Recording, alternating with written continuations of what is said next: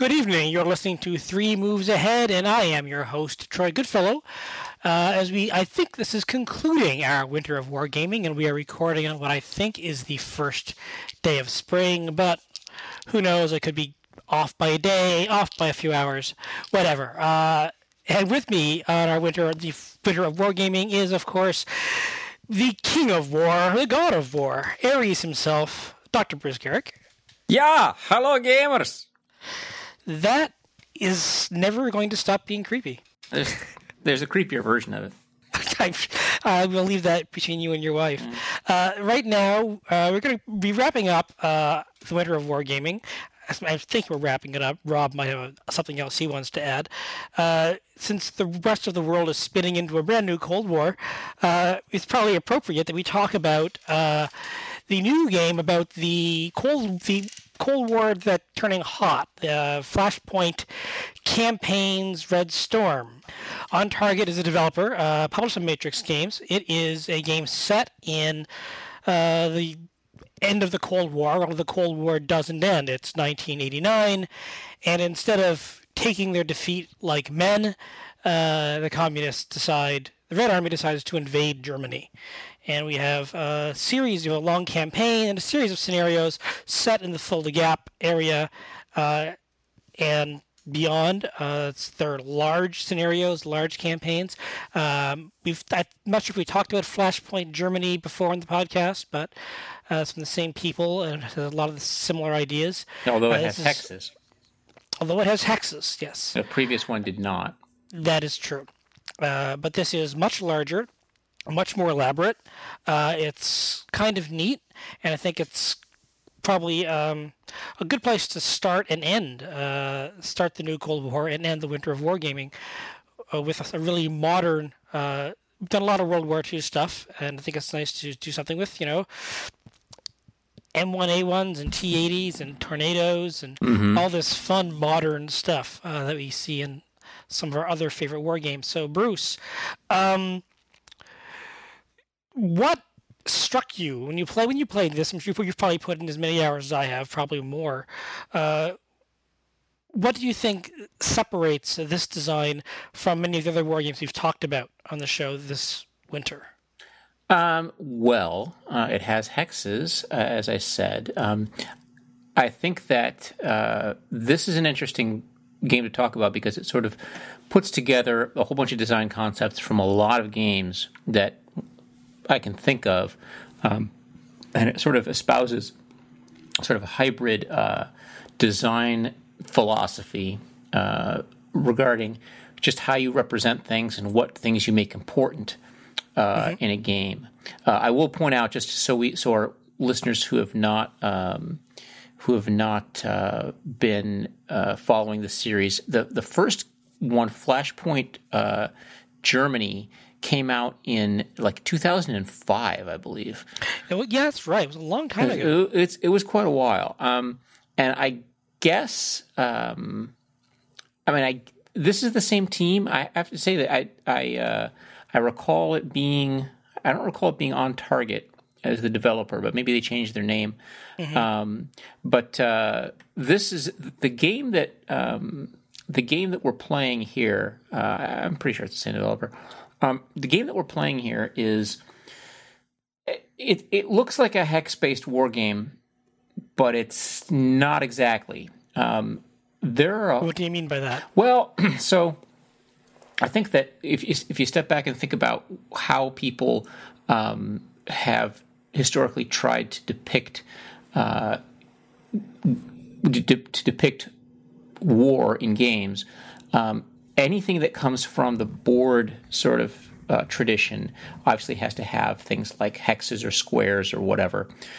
And uh, I think there was a reasonably uh, robust effort by some developers to sort of sidestep all that and come at wargaming from a from a very uh, you know computer game centric uh, standpoint. I think some of our listeners may rega- uh, recall a game called was I think it was I think it was was it Drive on Moscow or Race to Moscow?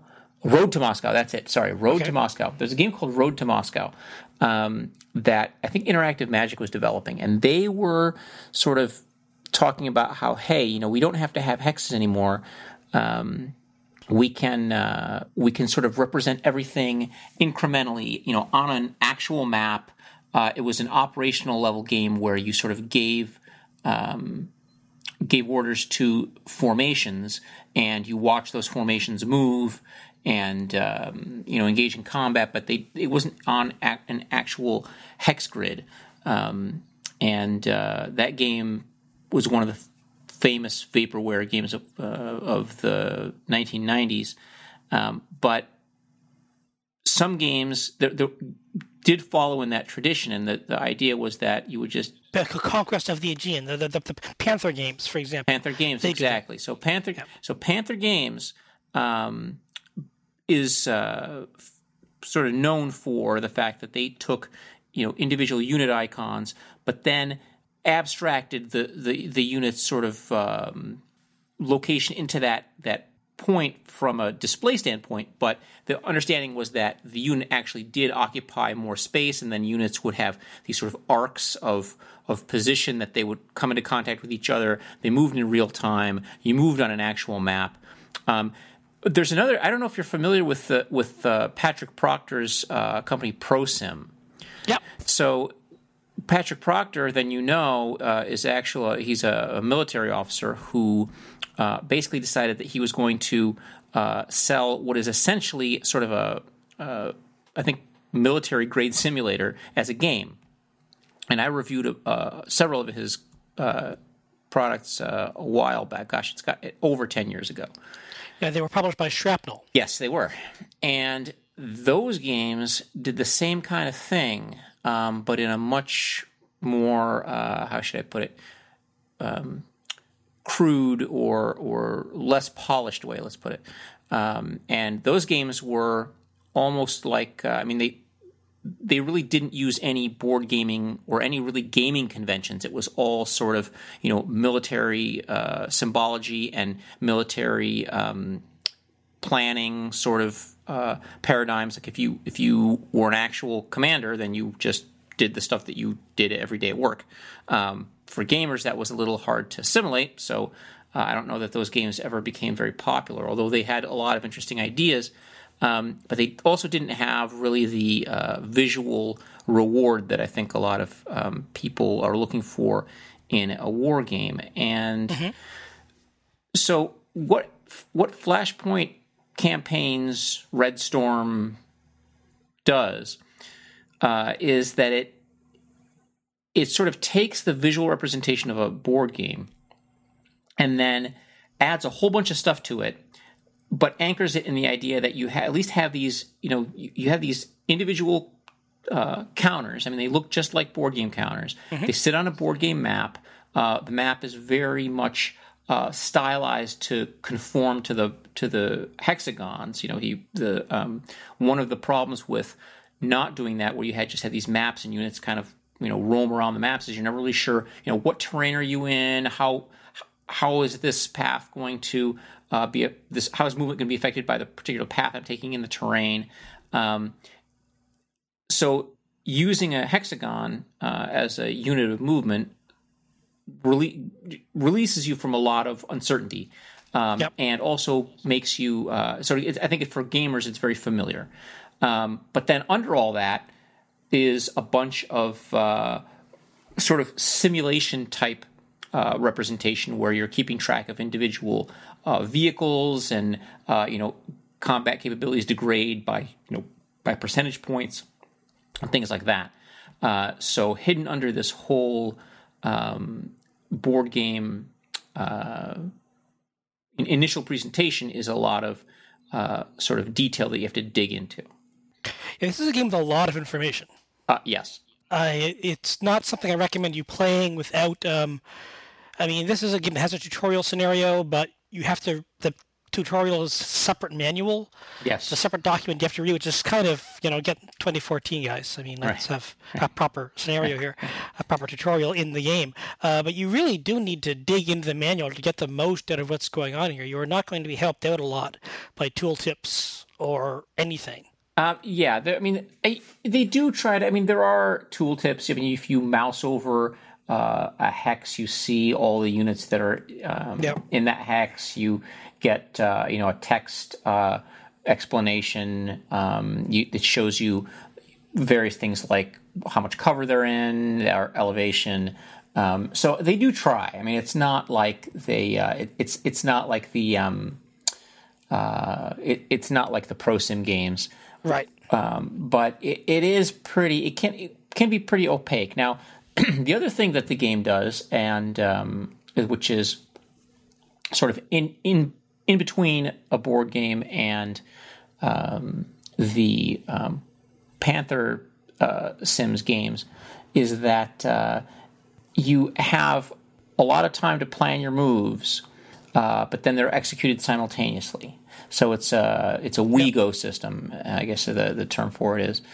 So you sort of watch the game unfold, and um, it, it I, I like the way that uh, I like the way that the system works for things like limited uh, information, limited intelligence, um, because you have the combination of the game uh, system and rep- representation. You can see sort of where the line of sight is. One of the things that was impossible for me to ever figure out um, with um, uh, the Patrick Proctor's uh, ProSim games uh, was because I'm not really used to constantly reading topographical maps is that I could never see, know who saw who or who could Right. see who or where I could see or whatever. Um, but uh, with uh, I, I am extremely familiar with reading board wargame maps, and uh, I'm, I'm pretty comfortable deciding where um, where a unit's line of sight is. Now, uh, one thing that does bother me about the map is that um, the darker the hex, uh, the higher the elevation, which is uh, kind of frustrating um, because that's kind of the opposite of what I would expect. Uh, and it's all green, so uh, Yep. I don't. I, ha- I have some problems with the with the way they do that, but I guess if you, you, you have to adjust your eye to how, how the game works. If, if, you were colorblind, this would not be a good map. No, yeah, that's yeah, that's a yeah. You should not. You should. Uh, well, the the maps are all pretty much green, although the, the shading is. Um, uh, I guess if you're, I guess there's, it's all, it's all some variation of green. So it's all, it's all, um, it's all really sort of uh, intensity of of uh, of color. But um, it's a great hybrid. Uh, it the question is how much of this information do you want to dig through to play the game? um, because once you step away from the sort of this, the hex and counter presentation, things go um, sort of into uh, uh, uh, in, into information overload very quickly. I will point out that there are other games that are hex and counter that do this to some extent. For example, John Tiller's HPS games, um, they keep track of individual, you know, units and and you know vehicles and things like that. But when you select a unit, it immediately shows you. You know, they have they have little boxes on the side. It's, it's sort of like the unit has its individual representation, sort of placed directly on the map board, and, and it's it's uh, it's a little bit more board gamey than this. So if you're if you're not used to board war games, that's fine because it, it it's only going to help you uh, in, sort of incrementally here. I think. So one of the great things about this game, and that games like it, is it, how it captures something that Rob and I have talked about a few times in the show, and that is the Clausewitzian idea of, of friction in a war. How um, this is a game like say you, it, it, it it's WeGo, it's simultaneous turns. Right. And the turns start in nice little 15 minute chunks. Right.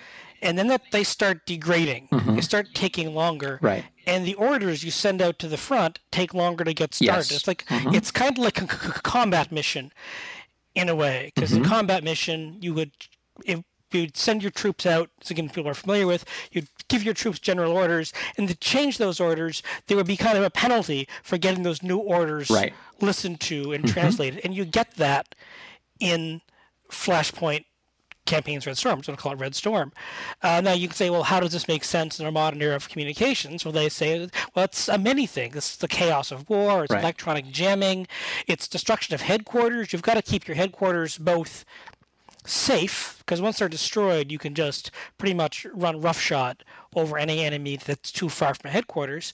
And you also got to keep your headquarters not in one place because mm-hmm. uh, if the enemy finds where they are, uh, they can just do counter batteries. They can send airstrikes. They can right. do artillery stuff on it. So you have this moving your headquarters around, which takes up you know movement points and ac- action points or command points, at the same time as you want to have a flexible plan. Mm-hmm ideally NATO wants a flexible plan because that's what they're more capable of a flexible plan. Mm-hmm. The Soviets, as their doctrine pretty much dictated, are going for that one big punch. And at first I thought this is just bad AI. You know, they're always heading straight for mm-hmm. the victory points, right. in which oh I could just set up nice little turkey shoots, little ambushes.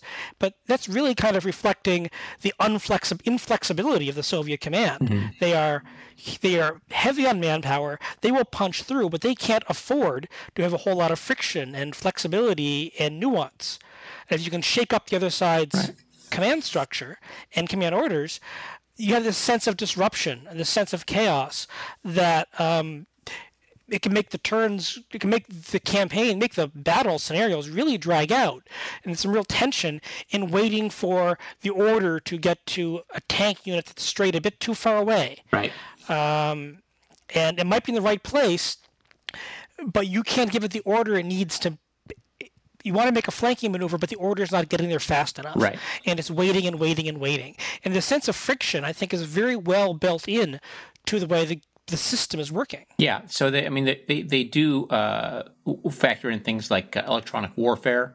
Yep. Uh, and in uh, the ability to uh, degrade the enemy's uh, command uh, structure. I mean, I think it, I think that the way that you experience the game uh, can be very frustrating, but that frustration is sort of an enjoyable frustration that illustrates the problems that you would face in this sort of situation, and and solving those problems is actually pretty satisfying. I find, um, even though sometimes I'm not quite sure how I'm how the game's getting there.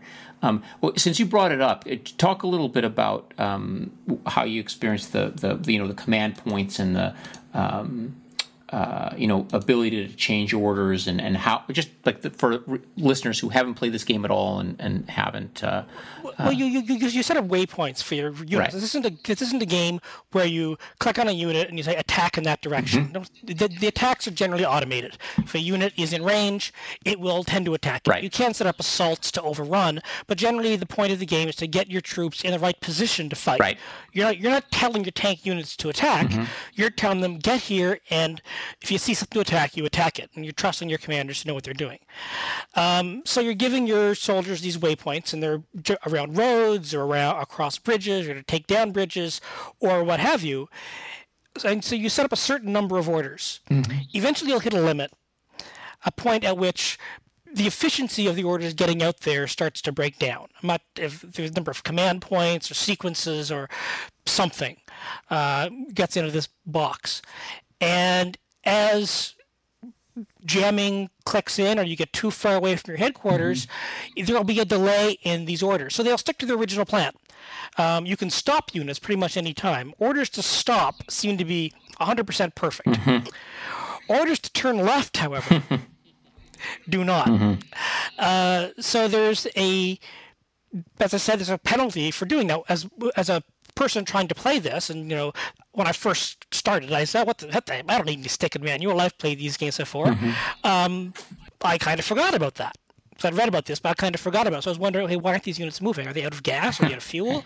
What's going on? Oh, no, they've checked their fuel supplies and they have plenty of ammo, or their morale's fine. What's going on? I've, I've realized, oh, crap, they're just not getting the instructions. Mm-hmm. Um, and this is really an interesting problem because you have to if you want you, you part of me wants to make that gallant long this is how I figured it out this beautiful armored sweep around the Soviet North. Because mm-hmm. they're busting towards the bridge. So I did this beautiful elegant flanking move to sweep down on their side and I would just set up with my chieftains as go bang bang bang bang. Mm-hmm.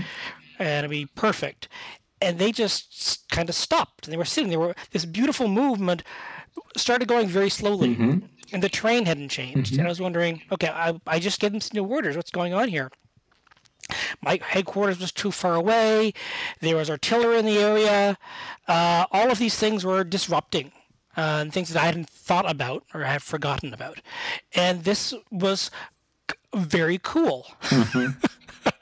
uh, you know, I had a unit that just I had given it really long orders, and I realized it was still following those orders. I had to, I could tell it to stop, but and I did, um, but the plan had changed because now I had these units that could not follow their new orders, and they were going to be sitting ducks if the Soviets found them first. Right. Uh, so this was a night. So it's my I I I'd, I almost hoisted myself my own petard mm-hmm. by forgetting that I have to make sure that if the situation changes, that I can tell my guys, hey, the situation has changed. Right. Because that's really what this war is about. It's about not just having the information, it's being able to communicate that information to the units that need it. Um, and that's really kind of interesting from the perspective of so many war games where you are you're not really Napoleon because Napoleon's a unit on the map. Mm-hmm. You are kind of the god of pushing things mm-hmm. around and moving them, and there's always going to be responsiveness unless they have a morale break and they're cowards. You know, they're pretty much going to do what they're, what they're told, mm-hmm. um, and, and, except under very few rule conditions. The idea that there isn't going to be an immediate response is something you see in a few war games here and there, and mm-hmm. when that does happen, it's really kind of a sweet experience. Yeah. So. along those lines, there was a game, actually, a game system uh, in the early '80s uh, called that reminded me of this when I saw it. It was called Assault.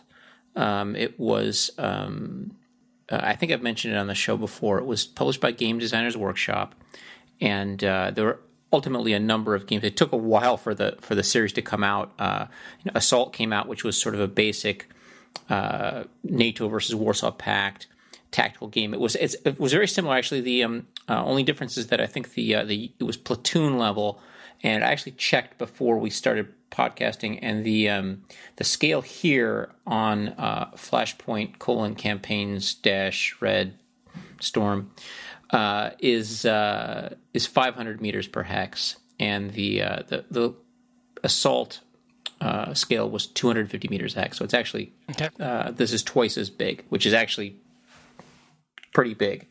Uh, half a click, as the uh, military people would say. But uh, um, the uh, the concept was very similar, which is that it was trying to show sort of command uh, differences between the two systems, because that's really what this is, right? I mean, yeah. you're as you rightly pointed out. I'm not clicking on units and and and sort of micromanaging which tank shoots at which enemy unit, and you know, it's I'm not even it's not even like um, uh, war game AirLand Battle, right? Where I'm I'm trying yeah. to get my tanks to fire at his, uh, you know, anti-aircraft batteries, and, and you're, you're, you're, not even setting up firing right. arcs. Not even saying shoot in this direction. No. I mean, you can tell your things to change direction, but you can't tell them really, you know, cover that hillside. Right. It's you're you're you're really and there's no facing in this game, which there was in Assault yep. at, at the two. I, I, still don't think I don't know at 250 meters a hex. I'm not sure how uh, how appropriate facing was. That was always, I think, a little bit of a um, uh, sort of controversy about that game system. But uh, what the, what Assault did, um, and there were multiple games. There were Boots and Saddles added the um, uh, helicopters, uh, Bundeswehr, and it uh, added uh, the German and I think some some Warsaw Pact allies, and then I can't remember what the I think it was Chieftain added the British. Um, so you could you could basically play with a whole bunch of different nationalities, just uh, uh, like you can here. Um, but um, the goal of the game, really, I thought, from the or at least the way that the game was designed, was you had a certain number of command points, and you could spend them.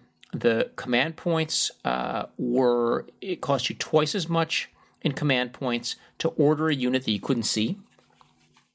Uh, so you might it would cost you one command point to order a unit in your line of for when when I say you couldn't see it was actually that the the the subordinate units uh, headquarters couldn't see. So right. the headquarters can't see it. It uh, costs two uh, command points. If the headquarters can't see it, it costs one command point.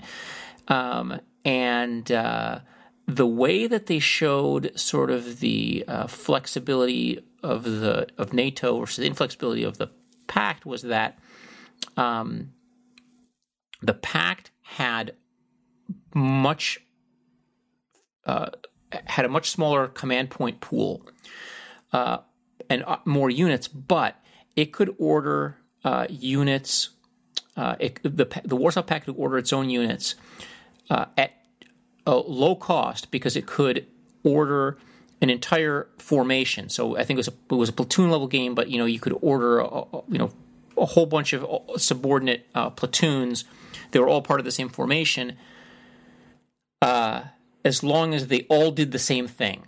So right. if you wanted to uh, order, you know these th- these three tank platoons that were all uh, part of the same uh, formation, as long as they all spent the same number of movement points and made the same uh, were facing the same way and uh, took the same actions, uh, you could uh, you order them all for that one one or two points, depending whether you could see them or not.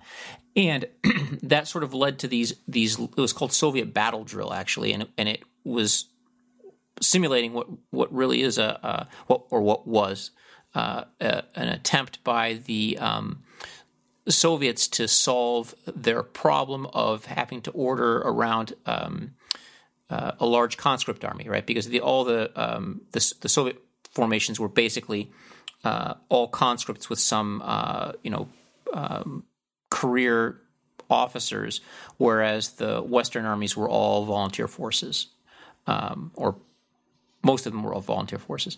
So um, the ones that were depicted anyway. So uh, you you sort of the, the Soviets had these unwieldy um, stacks of units that all had to do the same thing, and that made them very vulnerable. Um, whereas the um, the NATO forces could sort of do stuff on their own, um, and I think that that's really what the the game was really a game about planning. Although there you sort of had to you know pick what you're shooting at because it was a board game. You did everything, um, right?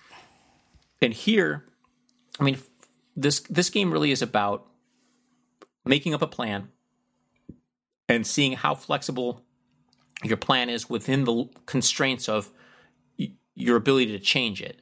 Uh, yep. And so it's it's. I mean, if we were to play, if you and I were to play this game against each other, uh, it would really be my plan versus your plan, rather than my counting of movement factors to get exactly into the right cover hex, so that when you came around the corner, I could choose the the most vulnerable unit and then shoot at that one and know that I'm shooting at this, you know, side armor and I'm going to roll the dice and whatever, right? Yeah, this is a game that is a lot of sitting around and waiting. It is not about always responding to the new piece of information. Mm-hmm. It is taking the new piece of information and thinking, okay, once this first initial plan is executed, can it take care of that? And if not, what is my next step? Right. It is not about changing things on the fly uh, so much. I mean, even as NATO, you know, you quickly run into it. You might want to send a new covering unit out. You might want to change where your artillery is targeted, that sort of thing. Uh, but you don't want to start messing around in, oh my god, oh my god, I'm panicking. There's an attack from a new direction. I have to change everything because that's what gets you into trouble in this game is not having confidence in the plan i mean it's the old cliche that no plan meets contact with the enemy but if a, if you don't stick with your plan then it's not a plan mm-hmm. Yeah. So I mean, it's it's it's almost like um, I mean, I found playing the Warsaw Pact a, a little it, it's very hands off. It's uh, you, you sort of you order your units, you tell them where to go, and then trying to fix that doesn't really work. So what you what you kind of need to do is have a reserve because you sort of have to have some units that don't have orders uh, that you can commit. Uh, so you're not really changing orders. You're just sort of you know you have a you have a group of, of units that you finally say, okay, this is how the battle's shaping up.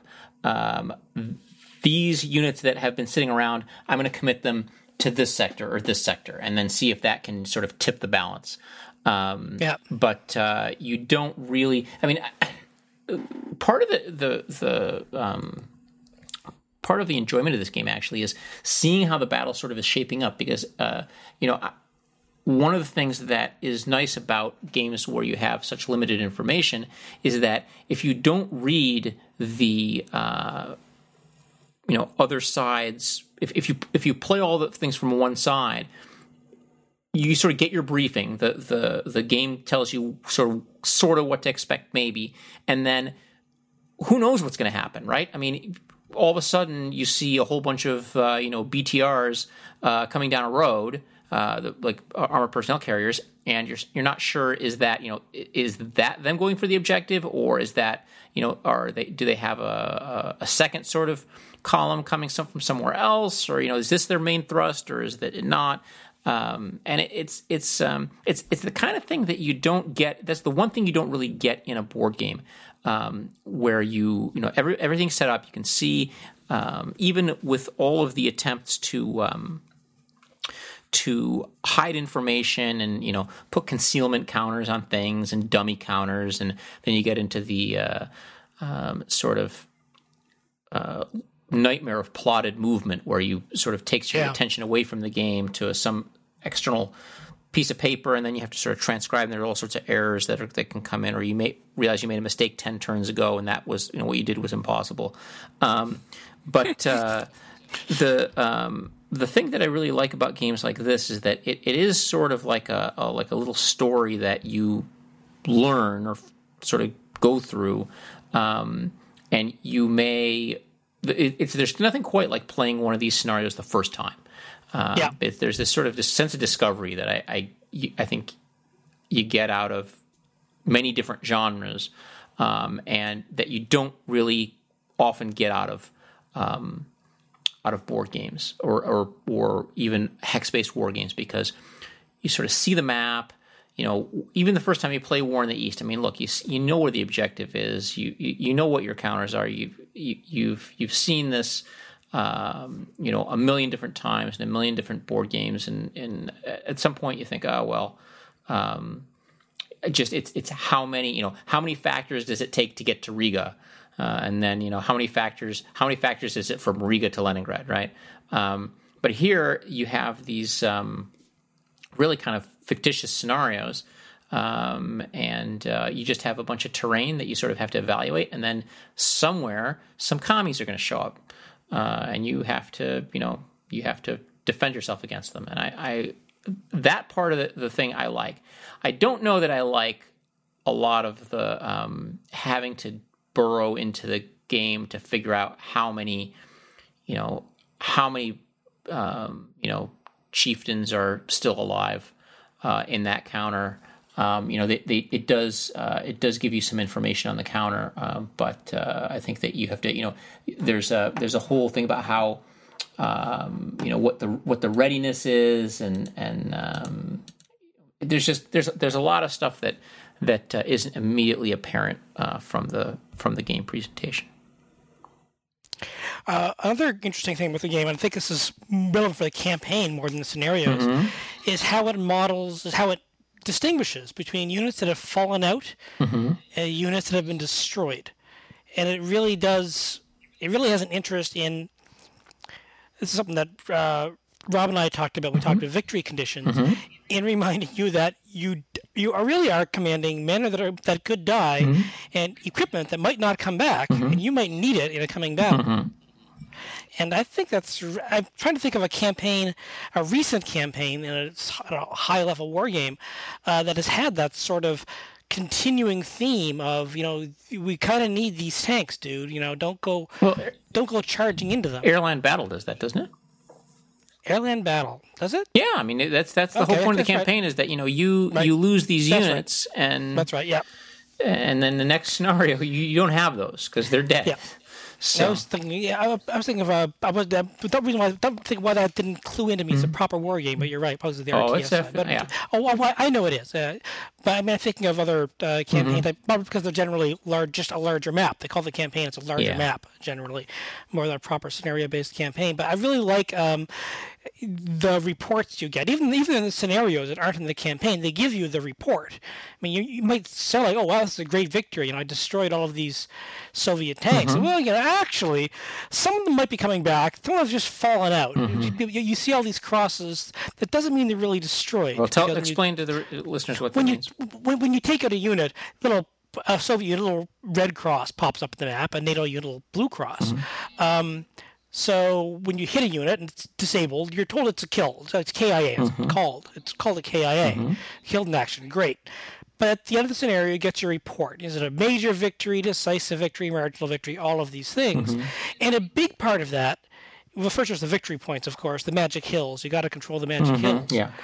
But a big part of that also is, you know, the how many things did you destroy and how many things were destroyed of yours and they divide that into what is destroyed, what is actually gone, mm-hmm. and what is just out of commission for a while, right. what has fallen out, what can be repaired more or less. Mm-hmm. So your helicopters generally, if the helicopter goes down, it's going to go down. Helicopters I've found don't fall out a lot. Mm-hmm. They're prob- they're generally killed. Okay.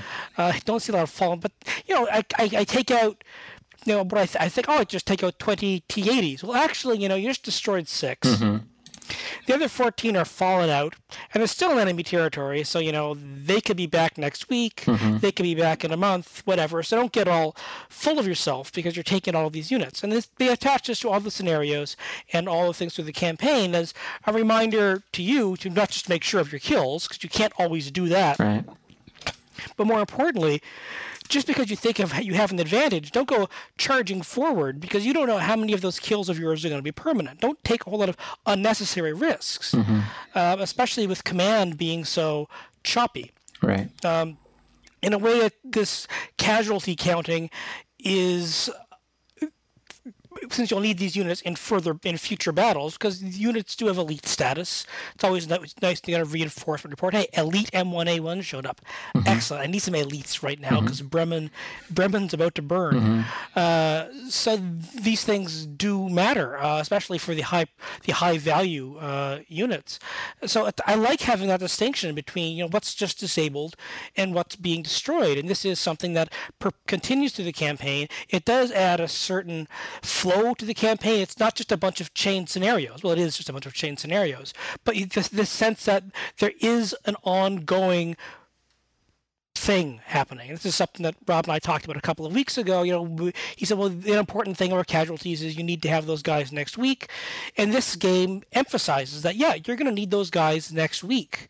Um, and I really love that feel of continuity, of a wholeness to the campaign um, throughout. Talk a little bit about the campaign because um, I actually haven't played it that much. I was just kind of concentrating on the individual scenarios. So, talk a little bit how the campaign uh, campaign kind of shakes out and what, what you're expected to do.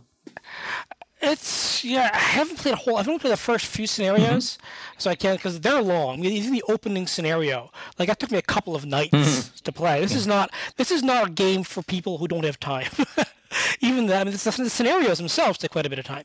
Uh, yeah, but the, the first area that came it took, the, took a couple of nights um, and throughout. But there are uh, th- quite a few. There are just trying to find out some information so I don't give people false information.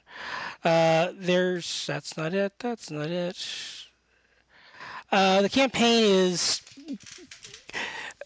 uh, it's, it's, a bunch of it's, it's, chain scenarios, roughly speaking. They don't flow out uh, necessarily in there there is influence from one to the next. There is some sort. It doesn't play out as a separate. They're separate from each other. There is an effect from one scenario to the next. It does branch a little bit from one to the next. Mm-hmm. Um, forces can carry over, as I said, and that's very very important. It starts with you know an attack uh, through the Fulda Gap and pushing forward. Uh, and it, it three uh, the first area I'm I played it for two nights, so it's pretty much imprinted in my mm-hmm. brain. Mm-hmm. You have you start with the very small force, three bridgeheads to defend, and every tank in the Soviet Union is pointed at you, and it's crossing uh, the Elbe, and it's kind of scary uh, because, and then reinforcements show up, and it's really a battle of. It starts with your defense because mm-hmm. you have a. You, this is one of the great things about the campaign and some of the scenarios is you choose where your units are going to go. It's not all fixed, so you can take a look at the map, and you can decide. Okay, I want to put. I know what the objectives are which ones am I going to defend and how strongly will I defend them? And you won't always know the enemy disposition. Um, maybe have a guess. You can know what their plan is from the victory points. But so if you'll have some choices because you will not have all of the units, especially in the opening scenario in the campaign where you have very, very few. I guess for some reason, 100,000 tanks was a surprise to Germany. Like, holy crap, where these guys come from? So they give you a police force. Mm-hmm and a couple of batons mm. and some NATO units mm. scattered throughout uh, the, the riverhead, and then more reinforcement shop. Well, that's the, then, that's, uh, that's a classic. I mean, that's the classic yeah, uh, sure. NATO uh, NATO yeah. surprise. I know, but it always strikes me so stupid. Like, oh my god, how do how could we have ever seen this coming? Um, I guess because there's you, there there wouldn't be any radio chatter. I mean, come on, guys, we're paying the NSA all of this money well, the, to spy on people. The problem is uh, that the, I mean, a lot of the U.S. I mean, a lot of the the American army wasn't even in Germany, right? I mean, the whole yes. idea of Reforger, which yeah, was you know return forces yeah. to Germany, was yeah. that we were going to once the uh, once the Soviets invaded, we were going to start, you know, frantically uh, airlifting people. Yeah, I, so, I, I, know. It still strikes me as weird. Uh, but anyway, uh, so this, but then the scenario branches out. If you win, if you lose, um, it's not just your losses, but how much do you win by? Uh, is the city taken? Uh, which scenario folds out mm-hmm. after that? Um, do you have air superiority? Did you, did you lose too many planes? Mm-hmm. Uh, so then you could lose air superiority. Do you have air superiority that can carry over? These are so the campaign does develop in an interesting way. Now, does, does, is it? It's not something I would probably play more than once to see how many ways it can play out because these are really, really deep and meaty and long scenarios. Mm-hmm. This is a game that's I'll be playing uh, for quite some time, I think, to try to figure out just how far it goes. Um, and just to see how good the AI is, I want to play some of the scenarios more than once. Because mm-hmm. I'm not quite sure how solid the AI is uh, in some places. How much of it is how much of it is command disruption, and how much of it is pure AI problems. But the campaign is, you know, it's your traditional uh, Soviet drive through Germany. Only it's not set in the 70s like so many of them are. Mm-hmm. It's set in you know uh, 1989, right. so it does have really super modern things going on, mm-hmm. uh, which is kind of kind of neat to have an M1 A1 just start picking stuff off right. from like miles away, and that's really kind of neat until it runs out of ammo. And your supply lines are jammed and something, and th- then it's not so much fun. But, but you know, it's. But go ahead. I think that that that the the, the choice of excuse me the choice of historical period in the game uh, is actually well suited to yeah. the uh, to the system because yeah. You have things that sort of long range, um, things that are long range, things that are very sophisticated. So, you know, things you wouldn't be expected to, uh, you know, if, if you had a tactical game where, uh, you know, it's like a World War II game, units are going to have to be in very close proximity to shoot at one another. So, you know, you might have to sort of micromanage. Um, it, it, you would you would lose control sort of um, at the point of at the point of contact. Uh, you you would be um, uh, you would be handicapped by the sort of randomness of who happened to get that you know drop on somebody first. Whereas um, in this game, the ranges are so long that uh, um, you sort of when the enemy shows up, you're uh, you can already your units are already going to sh- see them and be able to start firing at them. Um, so it doesn't. I don't think I'm explaining it well, but it doesn't seem it, there's not such a dissonance uh, because mm-hmm. um, your your units just are more capable and have longer uh, range and detection, also longer detection range. So you um, you don't expect to have to babysit them as much. I guess is my point. Yeah. Um, but uh, but that doesn't mean that it wouldn't be cool to be using some like you know M48 Pattons. So, what do you think about how it handles uh, air power and artillery? So, because uh, this is because this is an era. I mean, this is the modern era, and there's going to be a lot of air. The air war will be very, very important. Mm-hmm. So, how do you feel how it captures uh, the importance of the air war? Well, I mean, you the the oh the air war because the air war and artillery. I mean, they're they're basically these off map missions that you basically get to uh, get to uh, take advantage of uh, at sort of intermittent times, um, and um, I mean. The um, it, it's, it's sort of it's it's very hands off. They're assets, uh, so um, you know you can decide and, and it's it's very much you know you're, you're very much limited by uh, the the turn structure because something you know you have a target that might not really be there by the time that you your planned asset hits the you know you, you have a you have a concentration of units um, at uh, a crossroads and uh, by the time you can target them they're gone. You're sort of pre-planning that well i think based on the way he's moving there's probably going to be a lot of units uh, you know at, in that town so i'm going to target that town even though there's not anybody quite there yet yeah, it's very. It it is. This is really an army game. I mean, the, the, the air power is there, and even the artillery, which is important, the offside artillery. It's.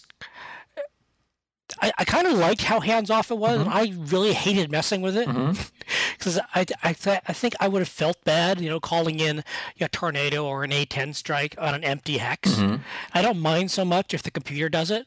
I gotta go, oh, computer, you screwed me again. That's fine. But if I made that mistake, then I'd wasted an action or I'd wasted the computer maybe having some other brilliant plan. So I kind of really leave that alone and just, you know, let the Air, let the Air Force guys handle that. Can you do that? Because I thought I was allocating, uh, as I recall, I was allocating individual stuff. You, you, you, you can, but they can also come in on their own. Oh, I wasn't doing that at all. Yeah, I've often I've, I've left the tornadoes alone. I've left the offside artillery alone, and they they'll they have their own priorities because um, that's a separate command structure, I guess. And that will come. They'll come in and do things. The helicopters. I mean, you got to control the helicopters. But tornadoes. I mean, you can set pri- You can set priority ranges, of course. You can have targets you want them to go for, or they'll just take a target of opportunity. That was um, so. That's. Uh that's not how I was playing the game at all. So uh, I think I want to make sh- I want to make sure that uh, I was doing that. I, I know I know no, I wasn't sure you're doing it right. I just I because when I was playing the uh, when I was playing the tutorial, it was telling me is telling me where to to to yeah. click, and, and I just did that for the rest of the yeah. for the rest of the game. Uh, I guess that there's a uh, that there's a micromanagement uh, um, switch that I had uh, accidentally turned on, or I just was doing it that way every time. Um, that's interesting because if that's if, if you're if you're just if you're letting the the the game, I don't I don't know that I I um, yeah. All, all aircraft are held off map in special loiter areas for commitment to airstrikes under player's direction or FSCC control. Mm. I wasn't using FSCC control. There we go. Whatever that is, I was letting them control things. Mm. Um, and generally they did okay, you know. Um, didn't hurt me too much. I still haven't seen any chemical or or, or, or gas attacks. No, I didn't. I, I, didn't run into that. Although we or nuclear contamination. Um, but uh, there are weapons of mass destruction uh, in the game, so that's something to look forward to in a later scenario, I guess. I haven't played any. I, I haven't come across any of that either. So uh, I don't have an opinion on that. That be that would be interesting to. Uh, but I guess at at that point, right? If you if you if you um, there's no real point really in a tactical game to using a tactical nuclear weapon because that just basically wipes out the map, right? So yeah. uh, I guess it would be uh, you know an, an, additional obstacle where you have to go through uh, nuclear contamination or something like that. Um, there was a there was a game where um, um, they chemical and and and um, like biological warfare, uh, well, especially chemical warfare. The um, I remember playing one game where it the, the assumption was that the degradation that the attackers would uh, suffer from um, from their protective equipment going through the area that they had struck with chemical weapons would basically offset the effect of the chemical weapons on the defenders. So uh, they basically said uh, um, it, it, basically factored out and uh, and and uh, I thought that was kind of a cop out, but uh, I don't know if it's if it's in this game or not. I, will have to investigate further and see how they how they deal with it. Cool. Yeah, something I do want to take a look at uh, in a bit. Um, so, trying to think of are there any other Cold War games or recent Cold War games you'd recommend? We have uh, the Wargame series, uh, mm-hmm. which we love. There's Red Dragon coming out soon. Yes, Red Dragon, the uh, airland battle uh, goes to China. So, I guess we must we, we both enjoyed this game quite a bit. I think. Yeah, I liked it. I mean, I I uh, um, I, I, guess I'm I'm a little. I don't know that I would sit through this game. Um, for as long as it would take to play the campaign through because one of the things that I really enjoy about playing games like this is that is sort of the the active calculation of of making a move and seeing where the player is going to make his counter move and then where's my next move going to be uh, and uh, which is why I like the Shenandoah game so much. And this is really a game where I sort of make a plan and then see how it goes and then kind of adjust it uh, and then kind of react to things. But it's the um, the length of time that it takes to sort of watch something develop, and as you sit there and watch your units move, and then don't see any enemy, and then you watch units move, and then all of a sudden, you know, the combat starts. But you're very much a spectator in this game for long periods. Uh, and so, mm-hmm. if you don't like that, and that's I'm not really that's not necessarily my uh, my taste. Um, right. So if if that's the kind of game that you don't like, then you probably don't want to investigate this further. But it has a, I mean, there are, there are a lot of things to recommend the game. Yeah, this is a game that I think suits a lot of my play style. That it doesn't, it, it will let me sit and watch things happen. Uh, that Ant Farm game city builder side of me mm-hmm. that just likes to watch things happen and then take stock of them. Mm. Uh, I think is one reason that uh, this I think I respond quite well to what's going on mm-hmm. in uh, FPCRS. so, uh, do you do you how how much of the information do you actually take advantage of? What information? What sort of that I in the game? In the game, how much? How di- how deeply do you dig into? Because you said you like to you like to to uh, to plan and then and then watch the game unfold. So how how um, um, I like to s- set the plan and then as H2 and PCRC comes up, I haven't. There's no way that I've. I, am close to being a master mm-hmm. at the game or I understand everything that I'm doing yet. Um, so clearly, there's still uh, a lot of learning to do here. Mm-hmm. But um, I take in as much as I can. You know, I, I, I read the reports as they come in. I check all the I mean, I the, I check all the sight lines and all the layovers, uh, the the rollovers continually uh, to make sure that I see what's going on. I play with. I also play with the, all the helpers off, mm-hmm. uh, so I don't see the enemy. I don't see because uh, you can play seeing the enemy units or with fog of war, and I play with fog of war because I'm a man. uh, so of course I play with Fog of War. Yeah. That's just the way the game's meant to be played.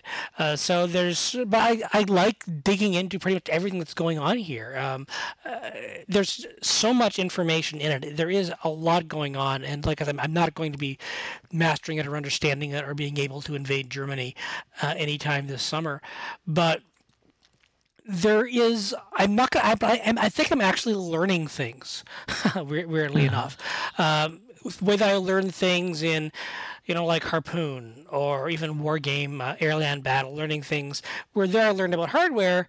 Here I'm learning things about, you know, highways, learning things about major transport arteries, learning how long does it take something to get moving. Are these accurate? Probably not.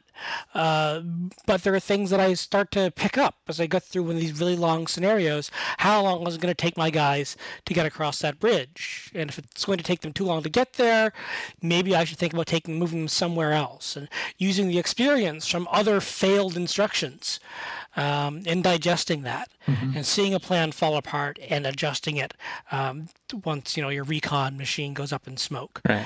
There's there's a lot of feedback and it's a lot of it's in the numbers a lot of it's in the details but a lot of it's also just watching what's going on and watching the plan either crumble or expand in front of you um, having reinforcements show up and if you don't read in great detail the scenario briefing, you might know know what's showing up, and it gives you a timeline of something that's going to be showing up in the next sometime in the next 48 hours. Well, that's not a lot of help, mm-hmm. but you might know you'll be getting some helicopters soon, and if so, can you wait for them? If you can, can you afford to wait for those to show up to change your plan or to bring your reserves in or not? And there's just so many neat little calculations that transpire in just creating this plan and adapting it. I think I like the sitting and watching and waiting and the, the just the pressing next turn. You know, it's kind of something we critics like to complain about. All you do is sit and press next turn. Mm-hmm. Well, and that's that's always a bad thing. But it's not always a bad thing. Sometimes pressing next turn is actually a good thing because it lets you. You don't always have to be doing something. Sometimes just watching things unfold in front of you and absorbing the information the game's trying to tell you is more important than I better be researching a new technology now, otherwise the game's a failure. So there's my defense of the, the not defense of the game because you're not attacking it, but an explanation for why I think it's um, something that people should t- t- probably, if they're interested in war games, they should probably certainly take a look. I wish there was a demo. Yeah. I mean, I really think you know, because of Matrix had more. They've we've done a lot of Matrix games uh, in the Winter of War games, and they've, they've done so many really pumped some really interesting ones in the last year. But man, could they use demos? Yeah, I think that uh, it would. You if you played this game, if you played a demo, I wonder if they could just give you like one scenario and then have it just stop in the middle. Um, you could, I think, get an idea pretty quickly of whether this is something that you would enjoy or not. Yeah. So I think we can wrap that up. All right. here. Uh, thank you all for listening to the Winter of Wargaming. Um, I, if we're not finished, and Rob is back next week with, oh, I think we wanted to do something on uh, Scourge of War. We wanted to play Scourge of War at least, but we need to get seven people for that. Uh, no, eight people to do it right. We need eight people to play Scourge of War right. I think. Scourge of War. Yeah, Scourge of War Ge- Gettysburg. Oh yes, yes. We'd have an over commander and then three sub commanders. right, right. Ideally, we'd have eight people, but we don't know eight people who want to play that. Uh, That, that we'll would be it that would be probably given our schedules that would probably be impossible to. Uh, We all we'll have to do it sometime in sometime in, in 2016. yeah. or, Well, or do it 2017 for President Rand Paul's inauguration. yeah. Okay. Great. Yes. Perfect. Uh, thank you all for listening, and thank you to Michael Hermes for uh, the amazing editing work he's going to be doing on this show. Uh, and thanks, Bruce, uh, for being here again. all right. Well, thanks for uh, letting me talk about uh, the um, war we almost had but didn't. There we go. Good night, everyone. Good night.